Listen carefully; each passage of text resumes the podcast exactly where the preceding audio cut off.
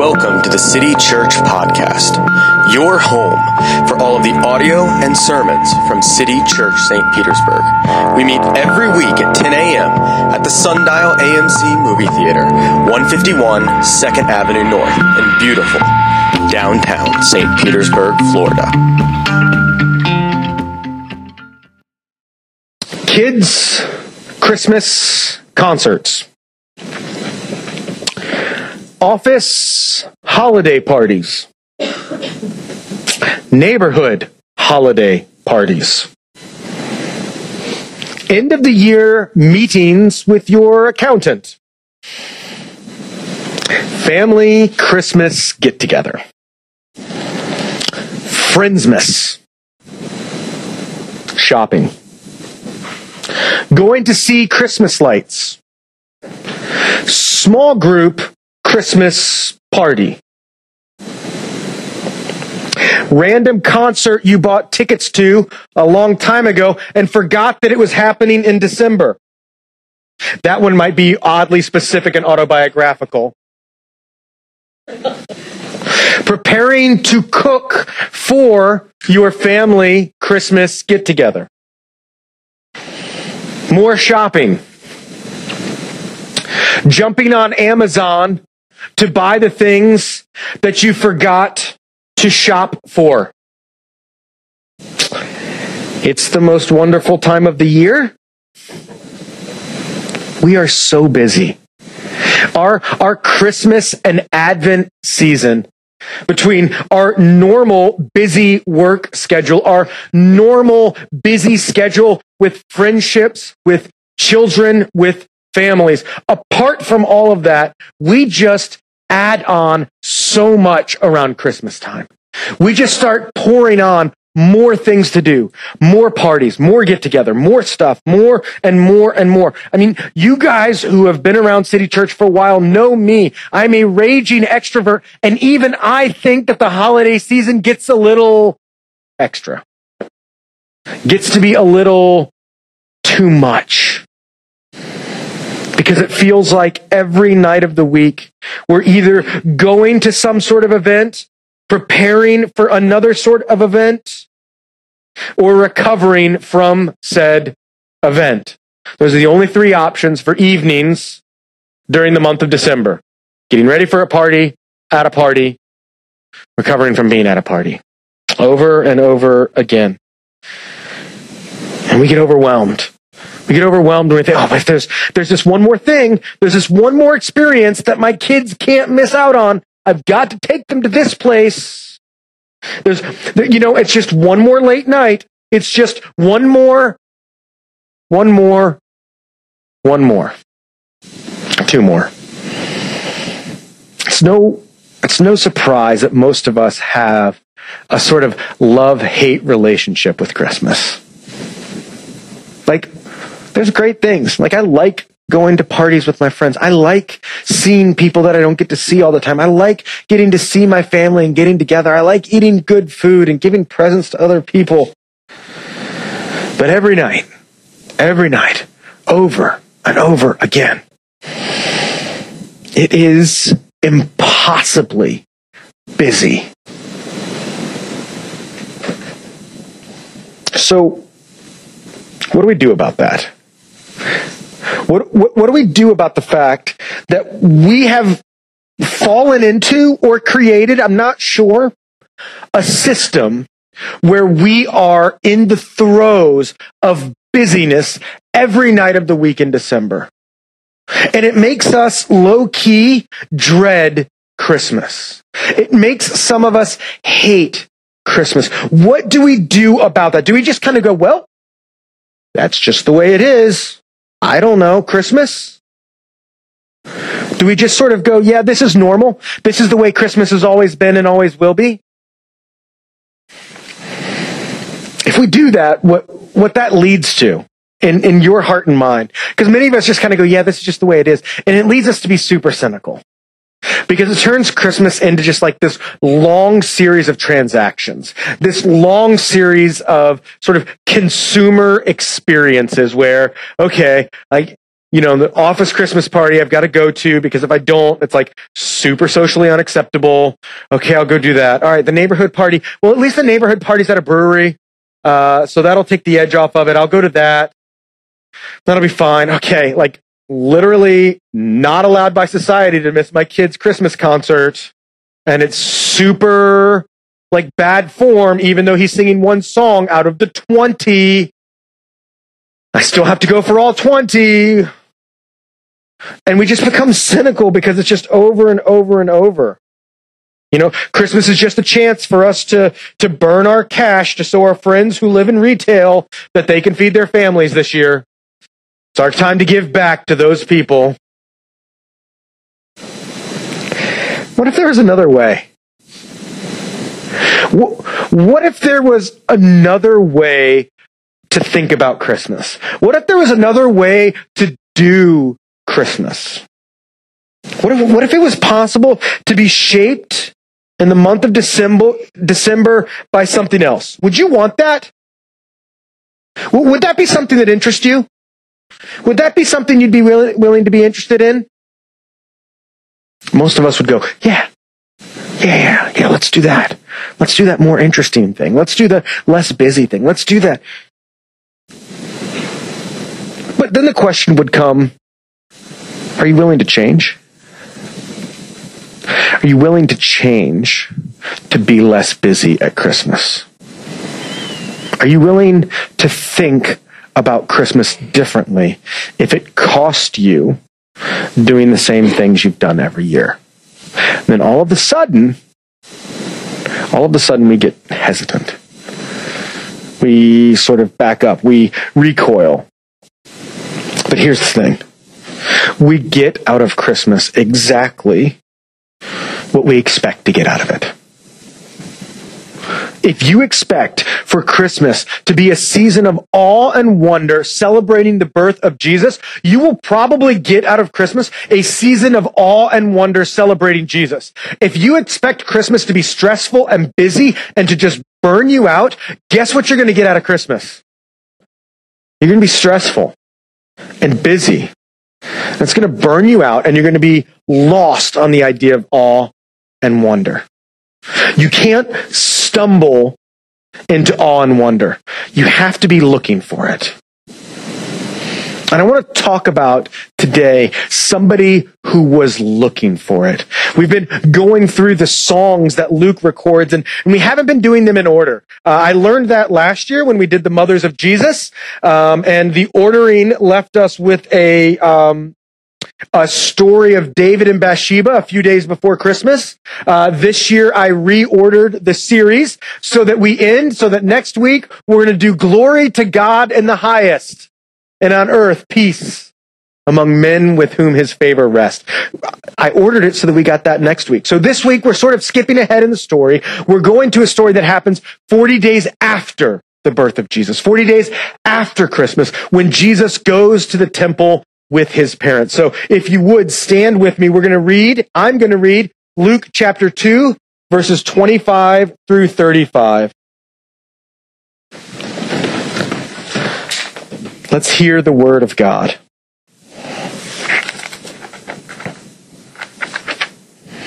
Now, there was a man in Jerusalem whose name was Simeon. And this man was righteous and devout, waiting for the consolation of Israel. And the Holy Spirit was upon him. And it had been revealed to him by the Holy Spirit that he would not see death before he had seen the Lord's Christ. And he came into, and he came in the Spirit into the temple.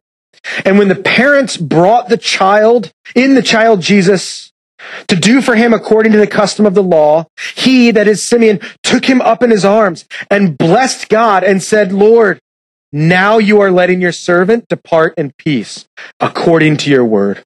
For my eyes have seen your salvation, that you have prepared in the presence of all peoples a light for revelation to the Gentiles and for glory to your people Israel. And his father and his mother marveled at what was said about him. And Simeon blessed them and said to Mary his mother, Behold, this child is appointed for the fall and rising of many in Israel, and for a sign that is opposed. and a sword will pierce through your own soul also, so that the thoughts of many hearts may be revealed. City Church, this is the Word of God, written nearly 2,000 years ago and intended for us this morning. You may be seated.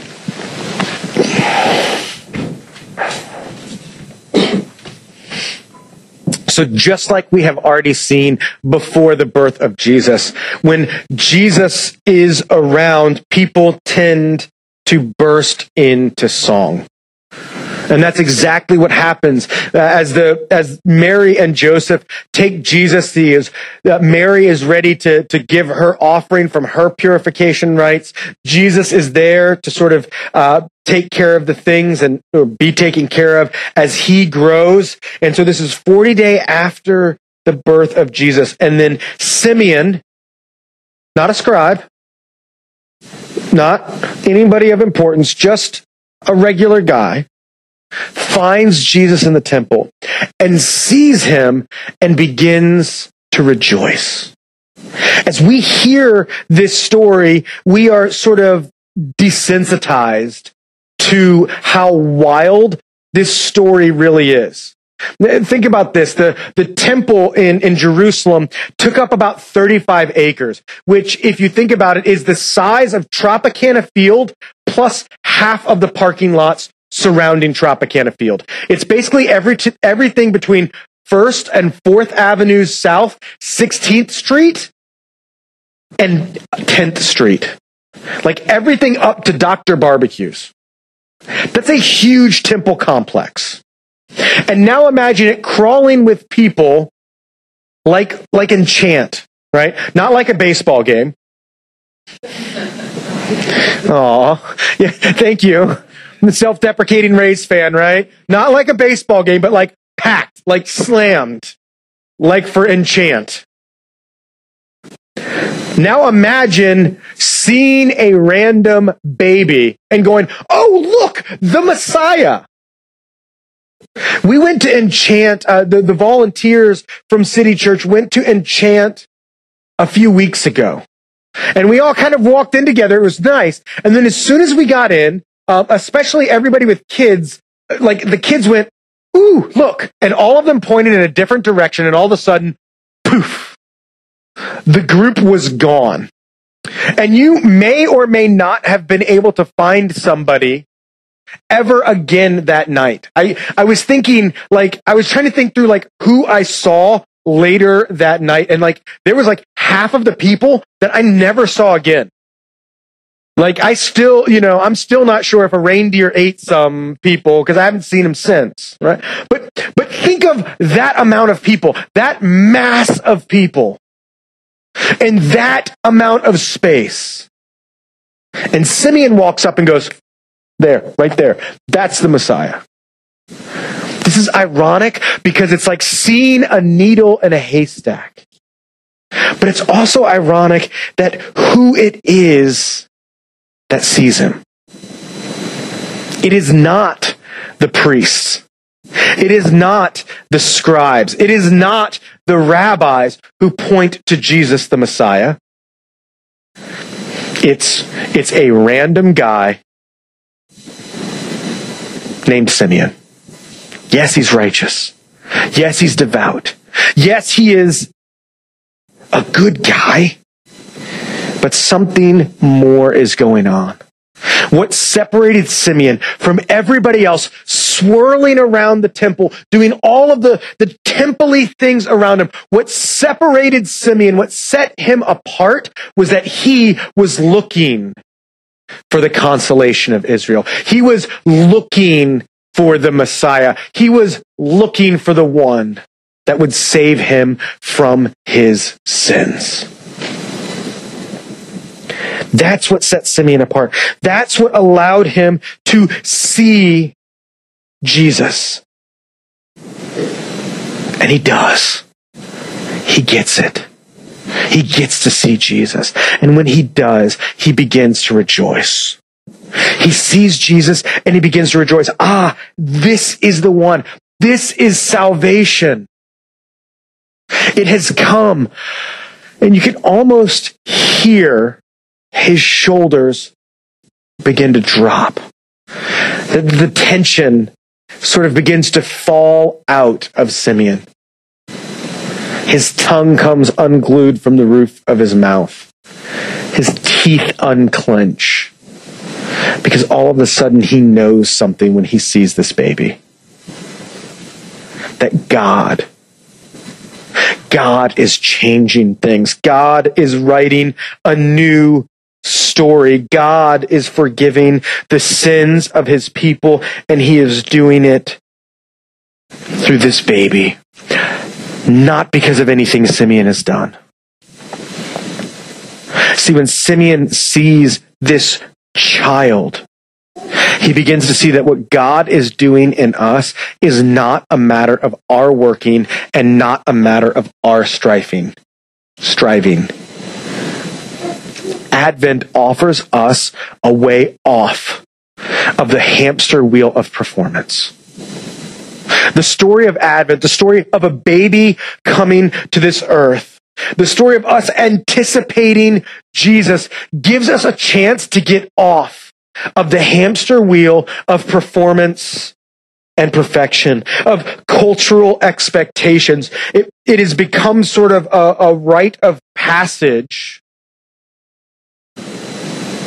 to make jokes about, ah, yes, well, I'm going to go home and disappoint my parents at Christmas for this thing that I've done this year or this thing that I have not done. It is, it is a cultural touch point that everybody sort of, you know, knows that it is often difficult to go home around the holidays because we face questions. Why haven't you gotten that promotion yet? Why haven't you found someone to love yet? When are you going to give me grandchildren? Whatever sort of your story that you get asked is, Christmas has become a time of expectation. Why haven't you done the thing? And the Bible teaches us, no, no, no, no. It's not about your work. It's about what Jesus is doing for us. Simeon saw that. Simeon knew that. But we treat Christmas like it's one more consumer event. We turn Christmas into cultural discontent and cultural coveting writ large. It is a chance for us to look around and go, what don't I have? What haven't I accomplished? What am I not? Whether that's by looking around at our family, whether that's by avoiding our family, we do this in so many ways. But Jesus comes and he comes to give us life and give us that life abundantly. Simeon looks into the eyes of this child that he saw among the crowds at the temple, among the huge temple complex. He looks and he sees this child and he sees that God is bringing life, that God is bringing consolation. And he's doing that. He's bringing this peace through a little baby.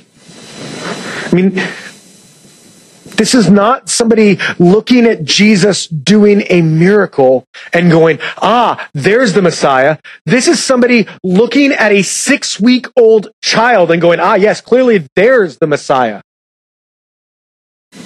You see, the, the story of Jesus is the story of helplessness. Simeon is freaking out about how great this child in cloth diapers is. That's your Messiah.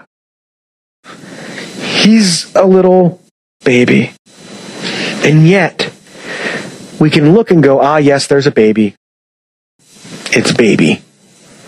Or we can look like Simeon did and say, ah, yes, there, there, there is salvation wrapped up in that swaddling clothes. There is glory. There is the glory of God. There is the light of the world that is piercing through this darkness. There it is. This child has come to change everything. But we don't slow down to consider that. We rush, like everyone else at the temple complex, straight past the baby. Because we've got other things to do. We've got to make sure that we check off all of the boxes that we came here to take care of. We got to make sure that we get all of our to do list done. We have to make sure that everything ends up right and that we're there on time for the kids' play. Look, I am guilty of this too. I'm guilty of making Advent and Christmas into a season that's all about the hustle and all about the bustle. I'm guilty of not asking myself this question What am I doing to change my family's rhythms? To match not my culture's rhythms of Christmas, but the Bible's rhythms of the story of Jesus. I don't ask myself that question. I just forge ahead and keep doing the same thing as everybody else around me. But there's something slow about stopping to notice a baby. About stopping to notice that something more is going on here. You see, Christmas by its very nature and from the very beginning is divisive. Did you catch after, after Simeon finds this child in the temple, after Simeon lifts up this child and sings a song saying, this is the consolation of Israel. This is the light of the world. This is the glory of God in flesh. He sort of has a weird way of ending that song. He turns to Mary and he says, Ah, yes, your child. This one's going to cause a lot of people to rise and fall in Israel, and he's going to put a sword through your heart. Mom. And then seemingly hands the child back and goes on about his business. What a strange thing to say, is it not? Why, why does he say that this child is going to be for the rising and falling of many in Israel, and he's, he's going to have a sword that pierces through Mary's heart as well? What, what is going on there? I think, I think what's going on is that Luke is showing us that the very message of the good news of Jesus that starts with his birth is something that is divisive and that we don't like to think about. That's the reason. That, let me pull back the curtain for a minute and show you the way things work. The reason we have created busyness around Christmas is because we don't want to ask the question, what does Christmas mean? And if we stay busy enough, going from holiday party to holiday party, from event to event, from thing to thing. If we stay busy enough doing that, we don't have to stop and ask ourselves the question, what is this all about? Because if we ask ourselves the question, what is this all about? The Bible, the story of Jesus resoundingly comes back that the story of Christmas is the story about God saving his people which is a divisive story. Because what do we need saving from? What is it that the that, the, that Jesus would say in his life? What is it that Jesus' followers would say in their lives? What do they say that we need saving from? We'd like to hope that it's just, you know, we need saving from not being so nice sometimes. We need to be saved because, you know, that one time in traffic, I wasn't such a good guy. No, the message and what Jesus says, the message and what Jesus' followers said is that we are absolutely morally bankrupt. And that moral bankruptcy has incurred for us the wrath of God. And what we need to be saved from is the wrath of God because we are the ones who have ruined his creation and put other humans into pain by the actions that we have done and the things that we've left undone. But I don't want to think about that, so I'm just going to excuse myself to go to my next party. I don't want to think about the fact that the reason why Jesus had to come, the reason why Jesus had to be born as a human was to save me from not just the not nice things that I've done, but from the ways that I've actively hurt others and actively hurt those who I've loved. But I don't want to think about that. So here's what I'm going to do. I'm going to get real busy. I'm going to get in a real hurry so that I don't have to think about that. So that I don't have to consider the way that Jesus is a sword that cuts through my heart. That's that's a pretty pretty brutal statement. You know, if you're here this morning and you're not a Christian, you know, what I just said should bring up a question. Because many times, if, if, if, we're not a Christian, we might say, you know, I'm not a Christian because the whole idea of faith is difficult to me. Like, how can you believe in something you can't see? Or maybe you say, you know, I've, I've read the history. Religion is always doing like horrible atrocities to people who are different than them. That's why I'm not a Christian. So we have this sort of intellectual dissent from faith, and that's why we're not a Christian. What I want you to consider this Advent, this Christmas season is what if your objection to Christianity was not intellectual? What if your objection to Christianity is actually moral? That you don't like what Jesus says about you. That you don't like what the Bible says about you. What if that was actually your primary objection? How would that change your question? And if you're here this morning and you are a Christian, this is what we're called to stop and consider. This is what we're called to think through. That we have to reckon with our sin. But the story of Christmas is this. If we do begin to see ourselves as sinners, if we do begin to see that we are in need of Jesus, Christmas is all about God making the beautiful sacrifice that we couldn't make. Is all about God loving us because we are more helpless than the six week old baby Jesus in the temple in this story. We are more in need. And so he comes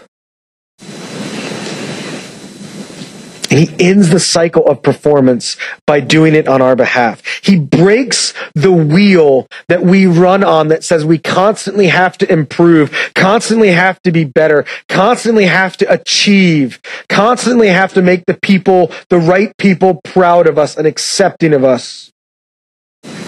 He comes to break that wheel. He comes to free us from that by doing it on our behalf by taking our sin on his shoulders so that we don't have to bear it any longer. And so the heart, the heart of this story that we read, the heart of the song that Simeon sings, is that he has prepared for us this salvation and the language that he uses, he's borrowing from the psalm, a psalm that we know well, where it says, You have prepared for me, Psalm 23, you have prepared for me a table in the midst of my enemies. God has prepared a table for all those who trust in him, Jew and Gentile, religious and non-religious, good and bad, leaders and followers, poor and rich, all who recognize their need of a savior sit at this table together